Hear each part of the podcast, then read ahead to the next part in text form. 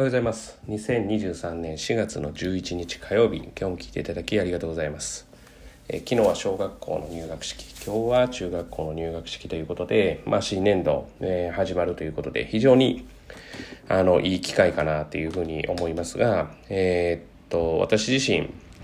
そうですね、今日はちょっと短く、いきたいと思いますが、非常に大事なことではあると思うので、よかったらというかもう参考にしてくださいという、これ参考にしてもらう方が本当にいいんじゃないかなというふうに思っています。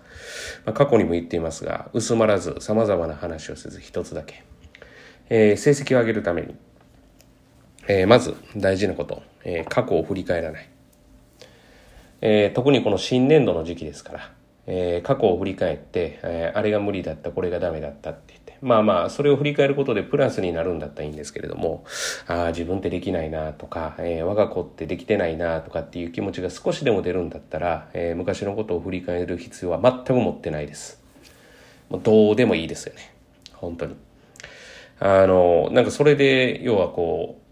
やる気になるんだったら本当にいいんですけれども、もうやる気にならないんだったら、過去は振り返らない。もう別に過去の点数なんかどうでもいいです。その新しい環境になったというか、新しい学年になったことで、新たなスタートをしようとしているときに、あなた昔はこうだったのねなんて言われたら、もう正直言うとやる気なくなりますから、むしろ本当に、その子のことを思って成績を上げられたいというふうに思うんだったら、もうそこは一切触れなくていいっていうところです。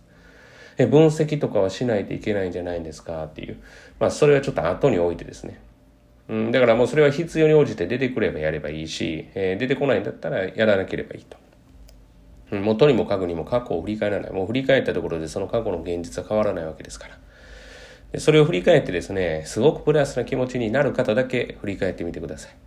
い。これは、親御さんもそうだし、子供たちにも言えることです。はい、もう別に過去の自分とはお別れです。新たな自分ですから。はい、もう例えば自分が、こうだったっていう過去を引きずる必要も全くございません。新しい未来に向けて。そんなもんそういう時期もあれば、うまくいかなかった時期もある。むしろ、過去で思い出してワクワクするような時があるんだったら、その時みたいな自分が輝ける自分を目指そうでもいいだろうし、あの時の楽しい気持ちを思い出しながら、新たな未来をっていうふうに作っていくっていう、そういうことが大事じゃないかなっていうふうに思います。もう本日は以上です。これ新年度っていうことなので、本当に大切にしてもらいたいなと。特に、うちの塾生にはいっぱい伝えていきたいなというふうには思っています。今日も聞いていただきありがとうございました。皆様にとって今日一日がいい一日となることを願いまして、また次回お会いしましょう。では。